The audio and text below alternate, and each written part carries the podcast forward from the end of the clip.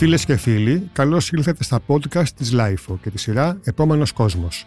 Είμαι ο Θοδωρής Αντωνόπουλος και σήμερα φιλοξενούμε τον Μάριο Ατζέμι, συντονιστή δράσεων μείωσης τη βλάβης της θετικής φωνής.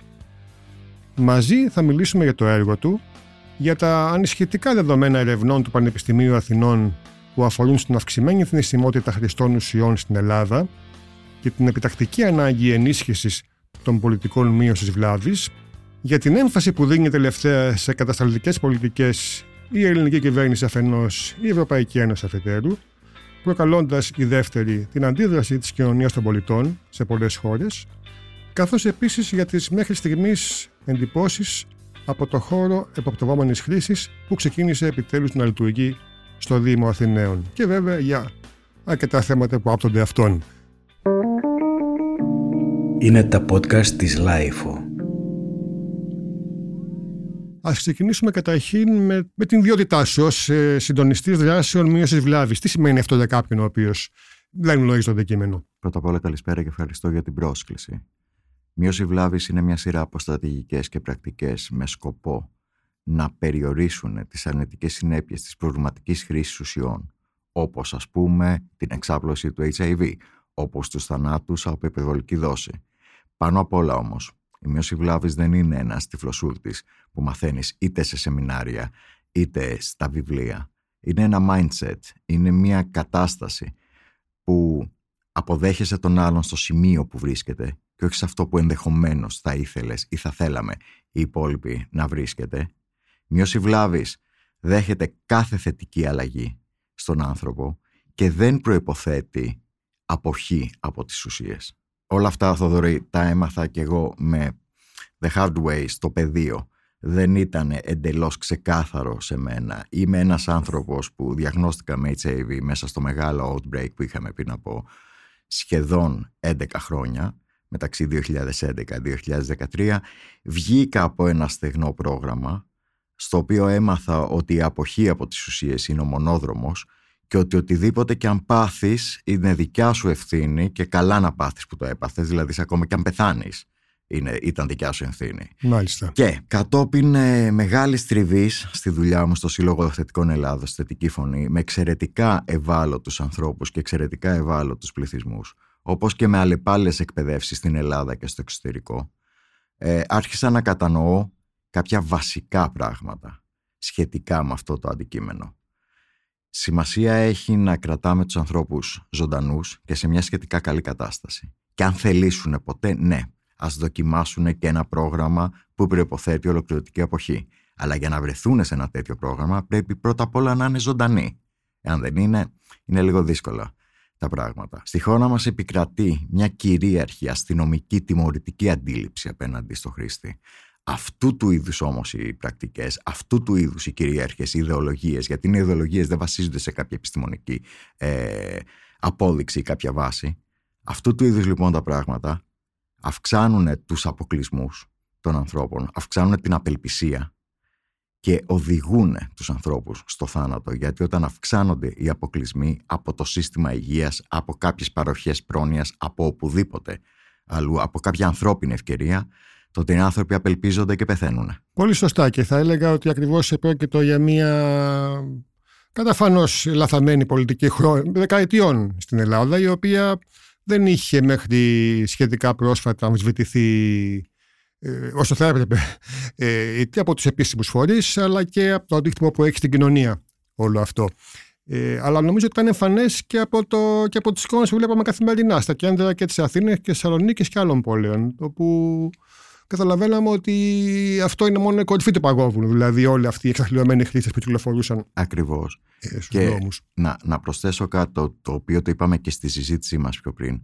Οι συνάδελφοι που έρχονται από το εξωτερικό και βγαίνουν street work μαζί μας, και όταν μιλάω από το εξωτερικό εννοώ από χώρες της Ευρώπης και των Ηνωμένων Πολιτειών, μας επισημαίνουν ότι τέτοια κατάσταση δεν έχουν δει ποτέ. Μόνο κάποιοι άνθρωποι που είχαν εμπειρίες από Ασία, από πόλεις, ναι, ναι, ναι, ναι. πόλεις Ασίας, όπως και πράγματι κάποιοι συνάδελφοι Αμερικάνοι από τις Ηνωμένες Πολιτείες από κάποια συγκεκριμένα σημεία πόλεων των Ηνωμένων Πολιτειών. Ε, πάντως δεν είναι προς τιμή μας να συγκρινόμαστε με πόλεις της ε, Ασίας ή των Ηνωμένων ε, Πολιτειών, γιατί και αυτές έχουν αντιμετωπίσει επιδημίες από συνθετικές ουσίες εξαιρετικά τοξικές, εξαιρετικά θανατηφόρες και επίσης αντιμετωπίζουν και κοινωνίες χωρίς συνοχή, χωρίς καμία προνοιακή περίθαλψη, χωρίς τίποτα που να αγκαλιάζει τους ευάλωτους. Κανείς θα έλεγε γιατί όμως ε, ε, συμβαίνει αυτό και μάλιστα επιμένει να συμβαίνει ακόμα και τώρα παρότι έχει δημιουργηθεί και χώρος που θα μιλήσουμε μετά προπτευόμενης χρήσης παρότι τέλος πάντων δεν είμαστε πια και στην κατάσταση μια δεκαετίας πριν από ότι έχει σε τρομερή έξαση το φαινόμενο αυτό. Δηλαδή ήταν κάτι εικόνες αποκαλυπτικές, θα λέγει κανείς, αν κυκλοφορεί στο κέντρο εκείνη την εποχή. Γιατί λοιπόν επιμένει αυτό, ε, αυτό το φαινόμενο, που δεν είναι μόνο θέμα βέβαια εντός εισαγωγικών αισθητικής ή καθώς περιπέζιμου, είναι και θέμα επιβίωσης και ζωής των ίδιων των ανθρώπων οι οποίοι ταλαιπωρούνται με αυτόν τον τρόπο. Και φυσικά είναι θέμα δημόσιας υγείας και, και προάσπισης των ανθρωπίνων δικαιωμάτων, mm. τόσο των ευάλωτων χρηστών, όσο όμως και των κατοίκων των περιοχών που ζουν πέριξ των πιατσών της Αθήνας ε, γιατί και αυτοί είναι άνθρωποι και επειδή έχω μιλήσει με διάφορες επιτροπές ε, κατοίκων άλλοτε σε ήπιους τόνους κάποιοι είναι εντελώς αδιάλεκτοι φυσικά αλλά αυτά υπάρχουν παντού έχουν και αυτοί δικαίωμα στην ποιότητα της ζωής τους. Και μάλιστα άνθρωποι που δεν είχαν καμία σχέση με προβληματικούς χρήστες και με όλο αυτό το φαινόμενο ευαισθητοποιηθήκανε ως κάτοικοι και θέλουν να βοηθήσουν με οποιοδήποτε τρόπο και βοηθάνε είτε εθελοντικά είτε με οποιοδήποτε άλλο τρόπο σε αυτή την κατεύθυνση. Αυτή, είναι, αυτή είναι μια καλή είδηση σίγουρα. Αυτό που θέλω να πω είναι το εξής. Στη χώρα μας, η μείωση βλάβης ως ένα βαθμό ήταν δαιμονοποιημένη. Θεωρούταν ότι ευνοεί τη χρήση ουσιών, ότι φυσικολογικοποιεί, ότι κάνει normalize την χρήση ουσιών και και και και και τα τελευταία χρόνια έχουν γίνει τεράστια βήματα από τον επίσημο φορέα μείωσης βλάβης, τον ΟΚΑΝΑ. Τεράστια βήματα, το επαναλαμβάνω, τα οποία mm-hmm. κανένας δεν μπορεί να τα παραγνωρίσει. Έχει ανοίξει ένας χώρος επιτηρούμενης χρήσης, έχει ενισχυθεί πάρα πολύ η ομάδα εργασίας του στο δρόμο στην Αθήνα και στη Θεσσαλονίκη. Μάλιστα. Υπάρχουν δύο κέντρα ημέρας, το ένα μάλιστα και σε δυτικό προάστιο, στο Ήλιον, ε, για ανθρώπους που μπορούν να πάνε εκεί να φάνε κάτι, να κάνουν ένα μπάνιο, να μιλήσουν με έναν άνθρωπο. Έχουν εισάγει την αλοξόνη, θα αναφερθούμε σε αυτό. Ναι, είναι ένα σημαντικό point αυτό, ένα σημαντικό μάλλον σημείο για να το πω στα ελληνικά, το οποίο θυμάμαι, ε, λέγαμε και πριν στην κουβέντα μας έξω ότι για την αλοξόνη έκανε κουβέντα Ήδη από τη δεκαετία του 90, αν όχι νωρίτερα, ο Κανομόπουλο ο Γιώργης. Όταν ακόμα εδώ ήταν ε, κάτι σαν ε, ούφο αυτό το, το ναι. όρο, ακόμα και για ανθρώπους σχετικούς με το χώρο. Ε, φαίνεται λοιπόν ότι είναι αποτελεσματική και ότι ήδη με κάποιο τρόπο διοχετεύεται, αλλά, όχι, αλλά δεν έχει όμως πρόσβαση ε, ο μέσος χρήστης όπως θα μπορούσε καλύτερη. Να το διασαφηνίσουμε αυτό και για αυτούς που μας ακούνε. Η ναλοξόνη δεν είναι ψυχοδραστική ουσία. Με απλά λόγια δεν είναι ναρκωτικό. Δεν κάνεις κεφάλι, δεν την ακούς από την αλοξόνη. Η αλοξόνη είναι ένα αντίδοτο στην υπερβολική δόση των οπιούχων παύλα οπιοειδών. Σε πάρα πολλές χώρες της Ευρώπης και σε πολλές πολιτείες της Αμερικής και του Καναδά, η ναλοξόνη είναι διαθέσιμη στην ίδια τη θυγόμενη κοινότητα. Στους ίδιους τους χρήστες, στους συγγενείς και στους φίλους τους. Στην Ελλάδα μέχρι πριν από κάποιο καιρό ήταν χαρακτηρισμένη ως ένα φάρμακο το οποίο χρειάζεται η χορήγησή της να είναι γιατρική πράξη, οπότε ήταν μόνο στα χέρια των γιατρών. Προσωπικά έχω σωθεί δύο φορές.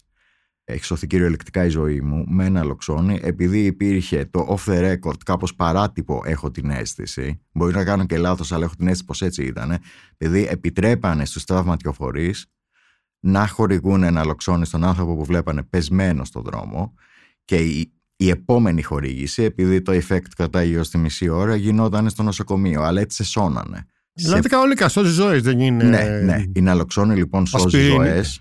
Δεν είναι ψυχοδραστική ουσία. Ούτε και ψυχοδραστική ουσία, βέβαια. Θα έπρεπε λοιπόν να είναι διαθέσιμη στην κοινότητα που τη χρειάζεται, στους φίλους και στους συγγενείς της κοινότητας.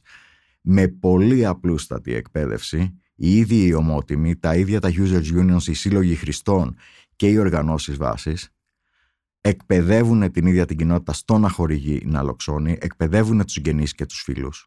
Ήταν εντυπωσιακό για μένα ότι πέρασα μια εκπαίδευση τον προηγούμενο Δεκέμβριο στη Βίλα Μαραΐνη, στη Ρώμη, που είναι ένας οργανισμός για τους χρήστες υπό την αιγίδα του Ιταλικού Ερυθρού Σταυρού, όπου έχουν μια πληθώρα από υπηρεσίες, από μεθαδόνη και διανομή συρρικών μέχρι στεγνή κοινότητα ε, στις εγκαταστάσεις τους, διαχωρισμένες εγκαταστάσεις mm-hmm. φυσικά. Τέλος πάντων, όταν βγαίνεις από την κλειστή κοινότητα, το πρώτο πράγμα και είσαι σε αποχή για ένα μεγάλο χρονικό διάστημα και υπάρχει κίνδυνος να ξανακάνεις χρήση και ο οργανισμός σου δεν έχει ανοχή πλέον στην ηρωίνη και έτσι μπορείς να πεθάνεις. Ένας τυπικός θάνατος αυτός. Τον έχω δει πολλές φορές να συμβαίνει σε κοντινούς μου, σε ανθρώπους που ήξερα από τα προγράμματα και από τους δρόμους. Το ίδιο το πρόγραμμα λοιπόν σου χορηγεί ένα λοξόνι. Οπότε βγαίνοντας από την κοινότητα, Μπορείς είτε να την έχεις μαζί σου για να βοηθήσεις κάποιον, είτε για να βοηθήσεις τον εαυτό σου δίνοντάς την σε κάποιον, εάν του πεις ότι εγώ σχεδιάζω να κάνω ε, χρήση. Στη χώρα μας που επικρατεί μια ποινικοποίηση ακόμα και της σκέψης, αν πεις ότι εγώ έχω την τάση να κάνω χρήση και όλη αυτή η ντροπή που δέχεσαι, όλη αυτή η ντροπή που νιώθεις ε, που σε κάνουν να νιώθεις από συγκεκριμένα στεγνά προγράμματα, λες και αυτή η σκέψη είναι απαγορευμένη. Και ντροπή και ηθικός πανικός ταυτόχρονα. Α, παίρνουμε ουσίες. Ναι, ναι. ναι. Όλος αυτός ο ηθικός πανικός οδηγεί σε θανάτους, επειδή οι άνθρωποι βγαίνουν, κάποιοι άνθρωποι βγαίνουν, ολοκληρώνουν ένα πρόγραμμα, βγαίνουν από το κλειστό με την παρόρμηση να κάνουν χρήση, δεν το λένε σε κανέναν. Είναι εξαιρετικά πιθανό να μην έχουν ακούσει ποτέ στη ζωή τους έστω και τη λέξη να λοξώνει και πηγαίνουν και πεθαίνουν μόνοι τους σε κάποια καβάτζα ή σε κάποιο σπίτι απομονωμένοι όπου τους βρίσκουν μετά από ώρες. Μόνο το τελευταίο τετράμινο έχω γύρω στα έξι τέτοια παραδείγματα. Οπότε μπορούμε να φανταστούμε τι συμβαίνει με όλο αυτό. Είναι κάτι το οποίο στοιχίζει σε ζωές. Ακριβώς αυτός ο ηθικός πανικός προκαλεί όλα αυτά τα διανόητα. Ε, αυτές τις διανόητες συμπεριφορές, ποινικοποίηση ακόμα και τις σκέψεις και θα πρέπει η θυγόμενη κοινότητα να εκπαιδεύεται κατάλληλα στο να χρησιμοποιεί την αλοξόνη στους οικείους της.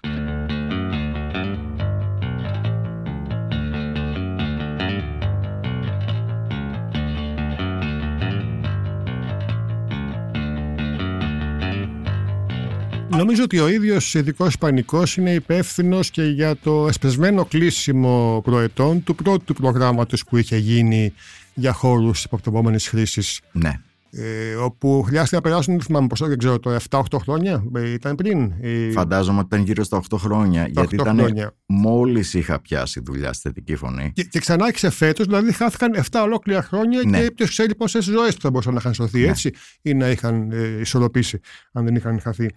Επίσης, ε, αυτό μου δίνει την ευκαιρία αυτή η κουβέντα να πάω στο, σε κάτι πολύ σχετικό που αφορά την έρευνα που παρουσιάστηκε στις 26 του μηνός, 26 ε, Ιουνίου, που είναι η ημέρα, διεθνής ημέρας καταπολέμησης των. Πώς, πώς λέγεται ακριβώς Θα σου πω, θα σου ναι. πω. Είναι, ε, η έρευνα παρουσιάστηκε 24 έκτου. 24 σε μια ναι. συνέντευξη τύπου. Η επίσημη ονομασία αυτής της ημέρας είναι Παγκόσμια ημέρα κατά των ναρκωτικών και της παράνομης διακίνησης Ναι, πήγα το πω λίγο πιο... Ναι, ναι, ναι βεβαίως. λίγο πιο, πολιτι... πιο... Το καταλαβαίνω πολύ. Εξυγχρονισμένα, γιατί ακούγεται λίγο φοβικό, σκεφτικό έτσι όπως το ακούμε. Μα είναι φοβικό. Ε, αν κάποιος ψάξει και την ιστορία γιατί έχει θεσπιστεί αυτή η ημέρα, έτσι, έχει μια περίεργη ιστορία όπου στην Κίνα, η Κίνα να τονίσω είναι ένα κράτος το οποίο έχει δρακόντιους νόμους για τα ναρκωτικά. Ναι, γίνονται ναι, ναι. εκτελέσεις ανηλίκων γίνονται στην Κίνα για χρήση ουσιών. Εκείνη τη μέρα λοιπόν και ανάμεσα στους δύο πόλεμους το οποίο δεν μπο... μιλάμε για εκείνη την περίοδο Έχει το παρελθόν η Κίνα και ναι, λίγο, ναι. έγινε ένα πογκρόμ ενάντια στους ανθρώπους που κάνανε χρήση οποίου και θεωρήθηκε σκόπιμο να καθιερωθεί αυτή η μέρα. Είναι αδιανόητο. Είναι σαν να καθιερώνουμε μια μέρα αντίστοιχη, ας πούμε, ότι έγινε ένα ολοκαύτωμα εναντίον μιας εθνικής ε, ναι, ναι. κοινότητας. Α κάνουμε τώρα μια παγκόσμια μέρα γι' αυτό. Και αυτό αντανακλά και όλη την τιμωρητική πολιτική απέναντι στα ναρκωτικά και την κυρίαρχη ιδεολογία. Εμείς στη μείωση βλάβης, αυτή τη μέρα τη λέμε Παγκόσμια Μέρα για τα Ναρκωτικά και Παγκόσμια Μέρα για Δράση. Μπράβο, όπως αντίστοιχα λέμε πλέον Παγκόσμια Μέρα για το AIDS, ας πούμε, και όχι κατά του AIDS Ακριβώς. που λέγαμε παλιότερα. Ακριβώς. Ε, λοιπόν, στην, την ημέρα εκείνη τα στοιχεία παρουσιάστηκαν, ε, εδώ από ό,τι διαβάζω, την περίοδο 18 με 21 καταγράφηκαν 213 θάνατοι στην Ελλάδα, σε σύνολο 2.406 χρηστών που ήταν σε παρακολούθηση και μάλιστα η θνησιμότητα αυτή είναι η μεγαλύτερη που έχει παρατηρηθεί στη Δυτική και Κεντρική Ευρώπη, στη Βόρεια Αμερική και την Αυστραλία. από συγκεντρωτικά δεδομένα 84 μελετών. Ε, πρόκειται για δεδομένα από μελέτες που ανακοίνωσαν οι καθηγητές Άγγελος Χατζάκης και Βάνια Σίψα. Η εκείνη Βάνα την η Σύψα. ημέρα Ναι, ναι, ναι. ναι. σε συνέντευξη Βάνα, όχι Βάνια, ναι, σε συνέντευξη τύπου. Ε, και είναι πραγματικά ένα πολύ ανησυχητικό όπως ακούγεται νούμερο και φαινόμενο. Δηλαδή είμαστε πρωταθλητές ε, και σε αυτό το, το Κοίτα, κακό ας πούμε. κοίτα Θοδωρή, ναι. πρώτα απ' όλα δεν θέλω να βομβαρδίσουμε τους ανθρώπους που ενδεχομένως θα μας ακούσουν με στατιστικά και στοιχεία τα Μμμ. οποία θα τα ξεχάσουν και μπορεί και να μην μπορούν να τα κατανοήσουν με τεράστια δυσκολία. Ε, οφείλω να πω ότι τα κατανοώ και εγώ εις βάθος μερικές φορές. Δεν ήμουν ποτέ καλός στα μαθηματικά, δεν ήμουν ποτέ καλός στα στατιστική. Ούτε και εγώ μεταξύ μας. Ναι, αλλά, αλλά τα στοιχεία είναι αναμφισβήτητα. Μπορεί να αναπτύξει κάποιος και στο επιστημονικό περιοδικό, στο Journal of Addictions Science, όπου έχει δημοσιευτεί αυτή η έρευνα. Ολοκληρωμένα τα στοιχεία θα δημοσιευτούν σε μια με δύο εβδομάδες βάσει των πραγμάτων που μου έχει πει ο κύριος Χατζάκης. Ο κύριος Χατζάκης και η κυρία Σύψα είναι top leading epidemiologists. Στο πεδίο είναι και από τους ανθρώπους οι οποίοι φτιάξαν τα προγράμματα Αριστοτέλης και Αλέξανδρος, μαζί με άλλους φυσικά, δεν αδικούμε κανέναν, και αναχαιτήσανε την επιδημία του HIV στους χρήστες του 2011-2013. Η έρευνα λοιπόν βασίζεται στα αυτά τα δύο project που επαναλήφθηκαν ο Αριστοτέλης στην Αθήνα και ο Αλέξανδρος στη Θεσσαλονίκη μεταξύ του 2018, 2020 και 2021. Να κάνουμε μία σούμα, να, να το πούμε λαϊκά για αυτή την έρευνα, για να μην ε, επαναλαμβάνουμε ποσοστά και στοιχεία. Προκύπτει ότι υπάρχει ο υψηλότερος δείκτης της θυμότητας στους χρήστες θαντοφλεβίως ναρκωτικών σε όλο το δυτικό κόσμο.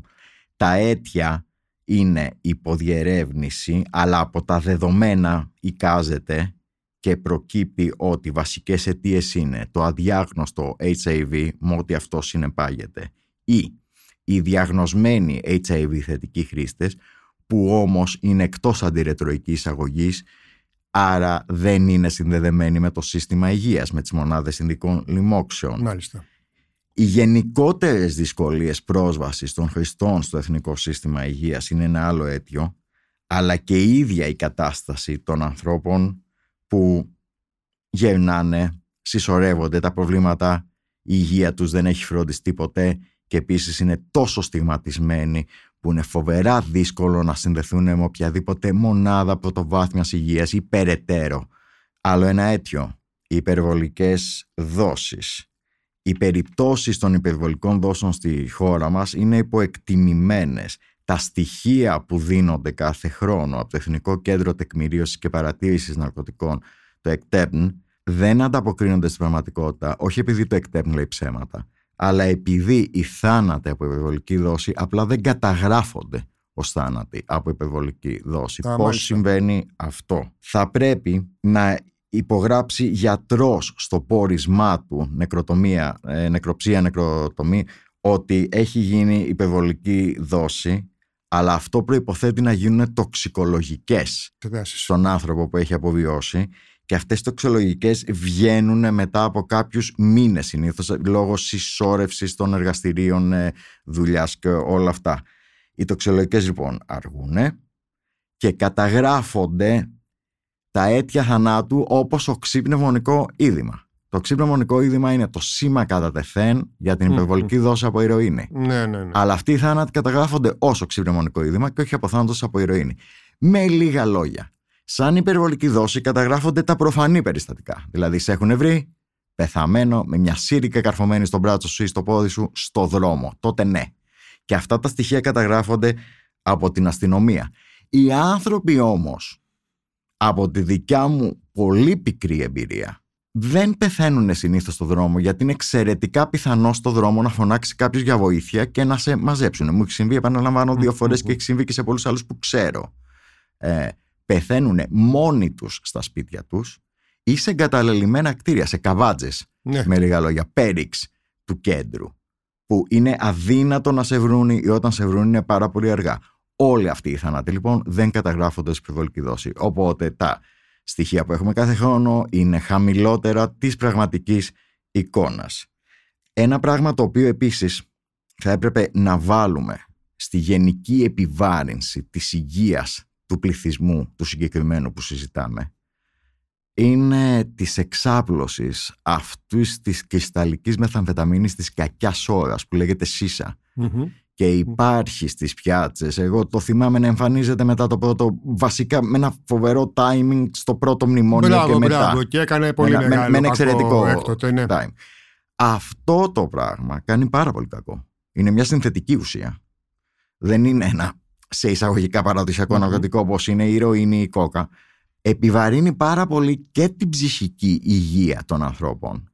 Και είναι πάρα πολύ δύσκολη η φροντίδα του εαυτού. Δηλαδή, εντάξει, ξέραμε, το ήξερα και εγώ σαν προβληματικός χρήστης, ότι σαν ένα χρήστης ηρωίνης μπορεί να παραμελήσεις βασικές ανάγκες του εαυτού σου, της υγείας σου, να παραμελήσεις τον εαυτό σου, με λίγα λόγια. Ναι, ναι, ναι. Με το ΣΥΣΑ αυτό το πράγμα γίνεται στο πολλαπλάσιο και δεν υπάρχει μία, πώς να το πω, αποτελεσματική αντιμετώπιση αυτού του πράγματος. Μα, αυτή νομίζω, τη ότι στιγμή. ήταν, νομίζω ότι είναι και ένας από τους λόγους που κάποιοι αντιδρούν ή τέλος πάντων αμφισβητούν τη χρησιμότητα των χώρων ελεγχόμενης χρήσης, γιατί σου λέει ότι εντάξει με την ηρωίνη κάπως ελέγχεται, με το ΣΥΣΑ ας πούμε δεν μπορεί να ελεγχθεί κτλ. Κι όμως, ο χώρος επιτηρούμενης χρήσης που έχει ανοίξει το ΣΤΕΚ 46, που οφείλω να πω ότι είναι ένας υποδειγματικός χώρος, Μμμ. γιατί έχω επισκεφτεί χώρου επιτηρούμενης χρήσης στο εξωτερικό και μάλιστα έχουμε επισκεφτεί και στο Στρασβούργο μαζί με τον πρόεδρο του ΟΚΑΝΑ, Μμμ. τον ε, εκεί χώρο. Και είχαμε δώσει και μια κοινή ομιλία στο Συμβούλιο της Ευρώπης για τους χώρου επιτηρούμενη χρήσης. Τέλος πάντων, το ΣΤΕΚ 46, όπως λέγεται, είναι ένας υποδειγματικός χώρος που παρέχει και τη δυνατότητα εισπνεόμενης, ε, εισπνεώμενων ναρκωτικών. Δηλαδή, υπάρχει ένας χώρος με κατάλληλο εξαρισμό που μπορείς να κάνεις χρήση ΣΥΣΑ. Όπως αντίστοιχα στο εξωτερικό υπάρχουν χώροι που μπορείς να κάνεις χρήση crack Ναι, ναι. και όχι μόνο ενέσιμης. Να πούμε και στα θετικά, γιατί πρέπει να είμαστε δίκαιοι και να αναγνωρίσουμε τα βήματα που έχουν γίνει. Σίγουρα και μια απορία που έχω είναι αν στους χώρους αυτούς γίνεται και έλεγχος της καθαρότητας των ουσιών αυτών. Ε, από ό,τι ξέρουμε θα είναι το επόμενο βήμα, το drug Μμμ. checking. Είναι πάρα πολύ Είναι βασικό και για αυτό να επίσης, αποφευθούν ε, σαφώς. πάρα πολλά προβλήματα. Ε, αυτό που θέλω να πω είναι για να είμαστε και δίκαιοι να βάλουμε και στο τραπέζι μέσα στα βήματα που έχουν γίνει αυτά τα χρόνια ότι έχουν ανοίξει και δύο δομές στέγασης, φιλοξενίας χρηστών. Ένα από τα βασικότερα προβλήματα που αντιμετώπιζα στη δουλειά μου τα προηγούμενα χρόνια είναι όταν είχαμε ανθρώπους που δεν είχαν πού να πάνε, που δεν είχαν πού να μείνουν και έπρεπε να περιμένουν για κάποιο χρονικό διάστημα στον δρόμο για να διασυνδεθούν με μια μονάδα λοιμόξεων ή με ένα πρόγραμμα απεξάρτησης υποκατάστασης. Πράγμα το οποίο είναι πάρα πολύ δύσκολο έως αδύνατο. Βεβαίως. Υπάρχει ο ξενώνας του Δήμου Αθηναίων, το My Athens, κεραμικού και ζήνωνος και υπάρχει και το υπνοτήριο του Οκανά που είναι και κέντρο ημέρα στην οδό Σουλμελή. Ε, είναι κάτι πάρα πολύ θετικό. Το ότι έχουμε ένα χώρο επιτηρούμενης χρήσης, το ότι έχουμε ξενώνες, το ότι έχουμε κέντρα ημέρας, το ότι έχει ενισχυθεί το street work των οργανισμών, το ότι έχει γίνει ένα μικρό βήμα για την αλοξόνη με το να μπορούν να τη διοχετεύουν πλέον και οι οργανισμοί αναγνωρισμένοι από το κράτος για την αντιμετώπιση της εξάρτησης είναι ένα βήμα. Για την αλοξόνη όμως θέλουμε το επόμενο βήμα να περάσει στα χέρια της ίδιας της θυγόμενης ε, κοινότητας.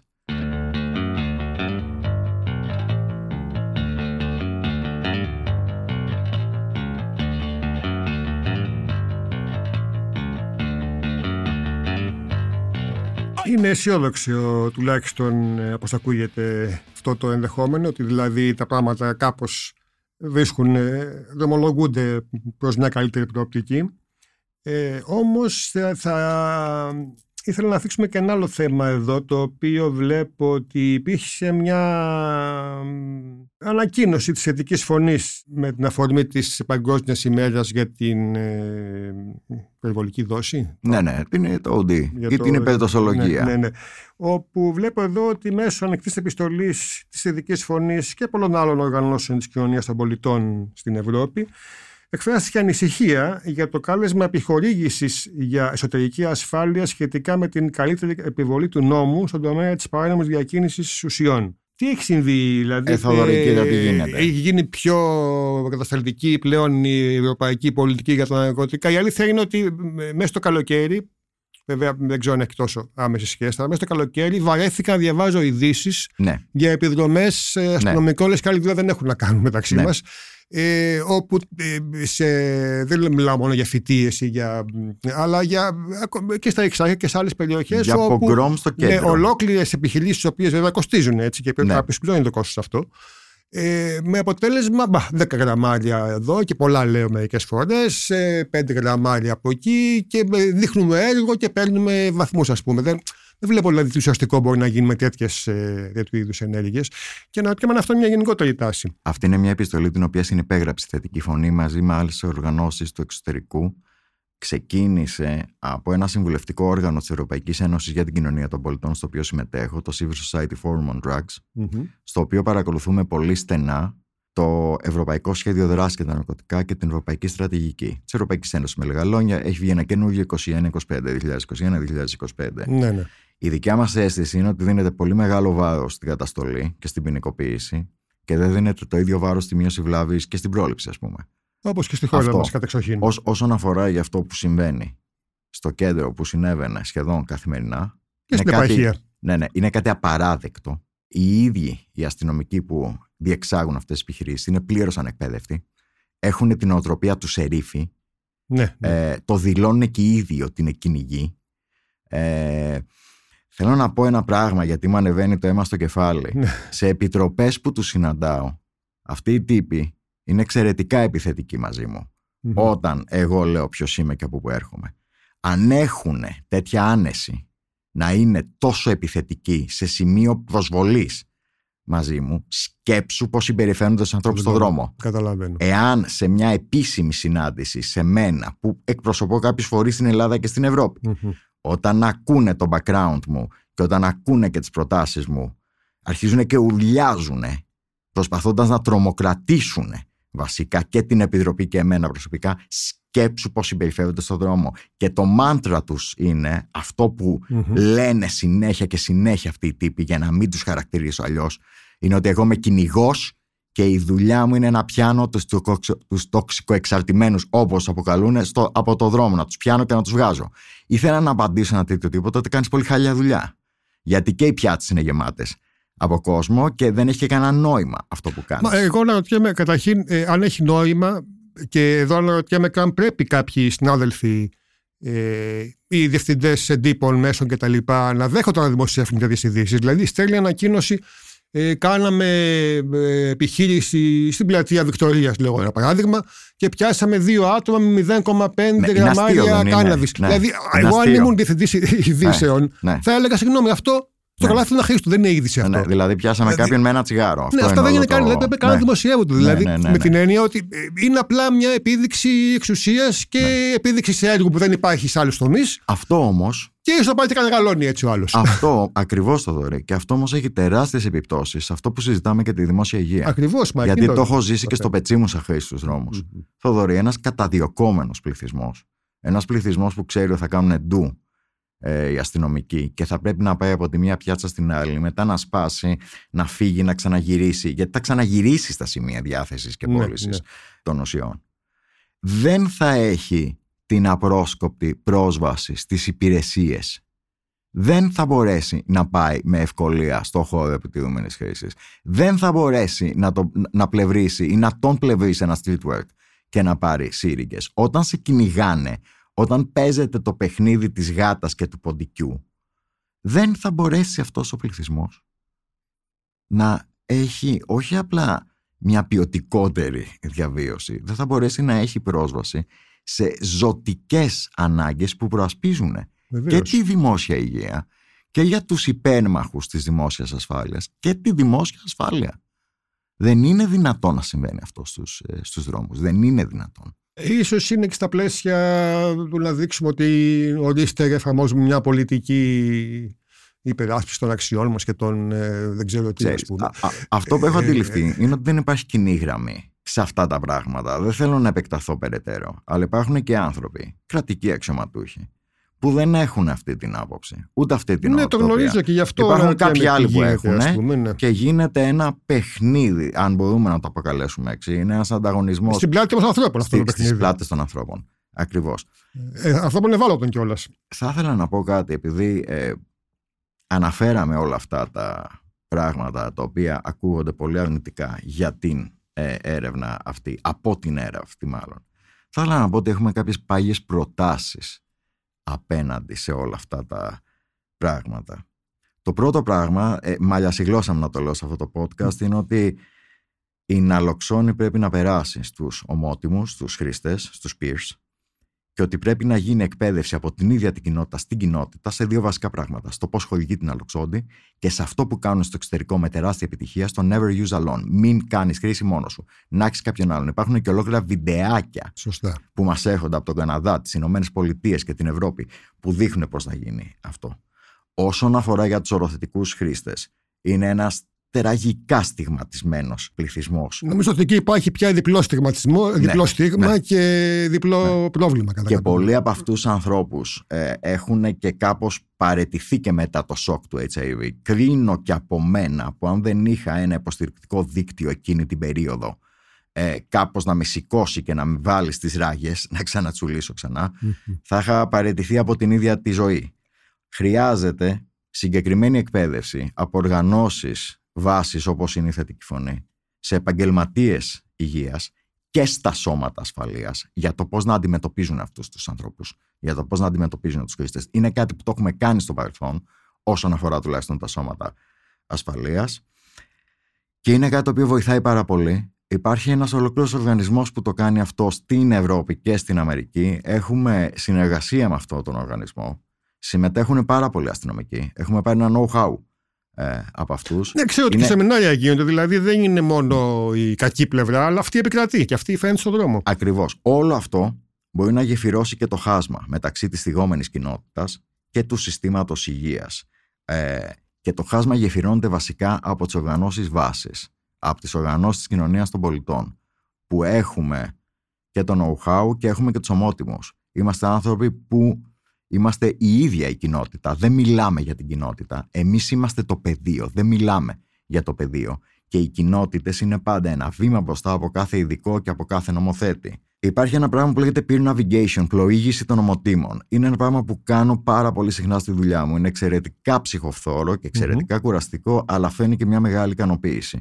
Με λίγα λόγια, έρχεται ένας άνθρωπος ή τον βρίσκουμε στο δρόμο, ο οποίος δεν είναι συνδεδεμένος πουθενά. Πρέπει να πάει σε μια μονάδα λοιμόξεων, πρέπει να πάει σε μια μονάδα υποκατάστασης, πρέπει, πρέπει, πρέπει να πάει σε 10-15 διαφορετικά μέρη. Κυριολεκτικά συνοδεύουμε αυτούς τους ανθρώπους σε αυτές τις υπηρεσίες και τους κλείνουμε τα ραντεβού.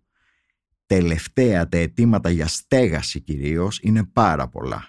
Όταν ένας άνθρωπος από το δρόμο κάνει το πρώτο βήμα και στεγαστεί κάπου, στον ξενώνα του Δήμου ή στο υπνοτήριο του ΟΚΑΝΑ, μετά έρχονται και τα επόμενα βήματα. Μετά μπορεί να πάει να χορηγηθεί και ένα υποκατάστατο, μετά μπορεί να πάει και σε μια μονάδα λοιμόξεων. Είναι πάρα πολύ βασικό να ενισχυθεί το housing, η στέγαση σε αυτές τις περιπτώσεις. Σίγουρα. Περιμένουμε τις κινητές, ε, τους κινητούς χώρους επιτηρούμενης χρήσης του Δήμου Αθηναίων. Ναι, και αυτοί έχουν ανακοινωθεί και σε τι στάδιο βρισκόμαστε. Έρχονται. θα Νομίζω πω. πως Ναι. έρχονται χωρίς να μπορώ να δώσω, όχι νομίζω, έρχονται στα σίγουρα χωρίς να μπορώ να δώσω κάποιο χρονικό πεδίο γιατί δεν εργάζομαι για το Δήμο, Μμμ. ούτε ξέρω ακριβώς να το πω αυτό. Είμαι από τις συζητήσεις και από την πληροφόρηση που, ε- που έχω, αυτό έρχεται. Ο κύριος Χατζάκης, στην, ε, ο επιδημιολόγος, στη συνέντευξη που δώσαμε, τόνισε πάρα πολύ για το πόσο πρέπει να ενισχυθούν ε, οι οργανώσεις της κοινωνίας των πολιτών, γιατί ουσιαστικά είμαστε εμείς που γεφυρώνουμε, όπως είπα και πριν, αυτό το χάσμα. Είναι εξαιρετικά ψυχοφθόρο, για μένα προσωπικά μιλάω, να ψάχνω να βρω συνέχεια χρηματοδότηση, ας πούμε για σύνεργα χρήσης ή για οτιδήποτε άλλο. Ναι, Θα ναι. έπρεπε να έχουμε μια υποστήριξη πάνω σε αυτό, γιατί προασπίζουμε τη δημόσια υγεία. Ένα βασικό πράγμα το οποίο μάλλον παρέλειψα είναι ότι θα πρέπει να γίνουν και πολλά συστηματικά σεμινάρια ενημέρωσης και επιμόρφωσης των ίδιων των ενεργών χρηστών. Είναι κάτι που έχουμε κάνει με μεγάλη επιτυχία επίσης στο παρελθόν Μμμ. για τις αιματομεταδιδόμενες λοιμώξεις, HIV και υπατήτηδες, όπως και για τον ασφαλέστερο τρόπο χρήσης. Έχω περάσει συγκεκριμένη εκπαίδευση και πολλοί συναδελφοί μου, όχι μόνο από τη θετική φωνή, για το πώς να μαθαίνεις τον άλλο να μην σπάει τις φλέβες του, να μην κολλάει HIV, να μην πεθάνει μετά από ένα βάρεμα, να μην, να μην, να μην, να μην. Όλα αυτά μπορεί να ακούγονται πάρα πολύ εξωτικά, ίσως και πολύ παρατραβηγμένα. Ε, Αλλά είναι Αλλά θέμα είναι- ζωής και επιβίωσης για κάποιο Ακριβώς. κόσμο. και θα βελτιώσουν σημαντικά την ποιότητα της ζωής όλων των ανθρώπων και αυτής της πόλης και αυτής της χώρας, γιατί όλα είναι αλληλένδετα. Νομίζω ότι αλληλένδετο με όλα αυτά που είπαμε είναι και το θέμα της ε, νομιμοποίησης, της απονοικοποίησης ε, μιας διαφορετικής ε, σε γενικές γραμμές αντιμετώπισης του θέματος των ουσιών και της χρήσης τους. Ε, σωστά; Ναι, σωστά. Κοίτα Θοδωρή, ακούγεται μάλλον πολύ ριζοσπαστικό, αλλά θα τολμήσω να το πω. Οι απαγορεύσεις είναι που γεννάνε την παραβατικότητα. Η χρήση ουσιών είναι ανθρώπινη συμπεριφορά και ως τέτοια θα έπρεπε να αντιμετωπίζεται και όχι ως εγκληματική συμπεριφορά ή κάτι το οποίο μη φυσιολογικό.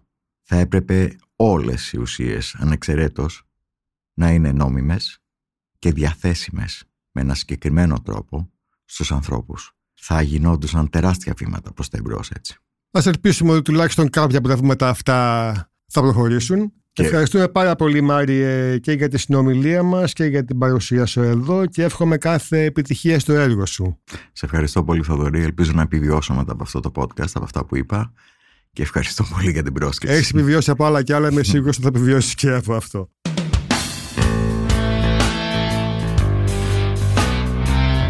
Ήμασταν ο Θοδωρής Αντωνόπουλος και ο συντονιστής δράσεων μείωσης βλάβης της θετικής φωνής Μάριος Ατζέμης σε μια συζήτηση περιουσιών, εξαρτήσεων και την ανάγκη ενίσχυσης των πολιτικών μείωσης βλάβης.